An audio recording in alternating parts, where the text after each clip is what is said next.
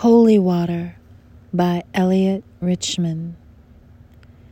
You lie down on your back, bending both legs, and like a knight in naked armor, I kneel within your thighs and push both your legs forward until they go past your breasts.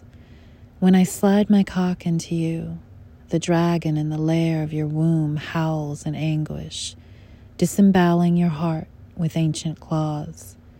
Your husband, in all his sorties, has not faced an enemy like this. The dragon's blood is your emission fluid.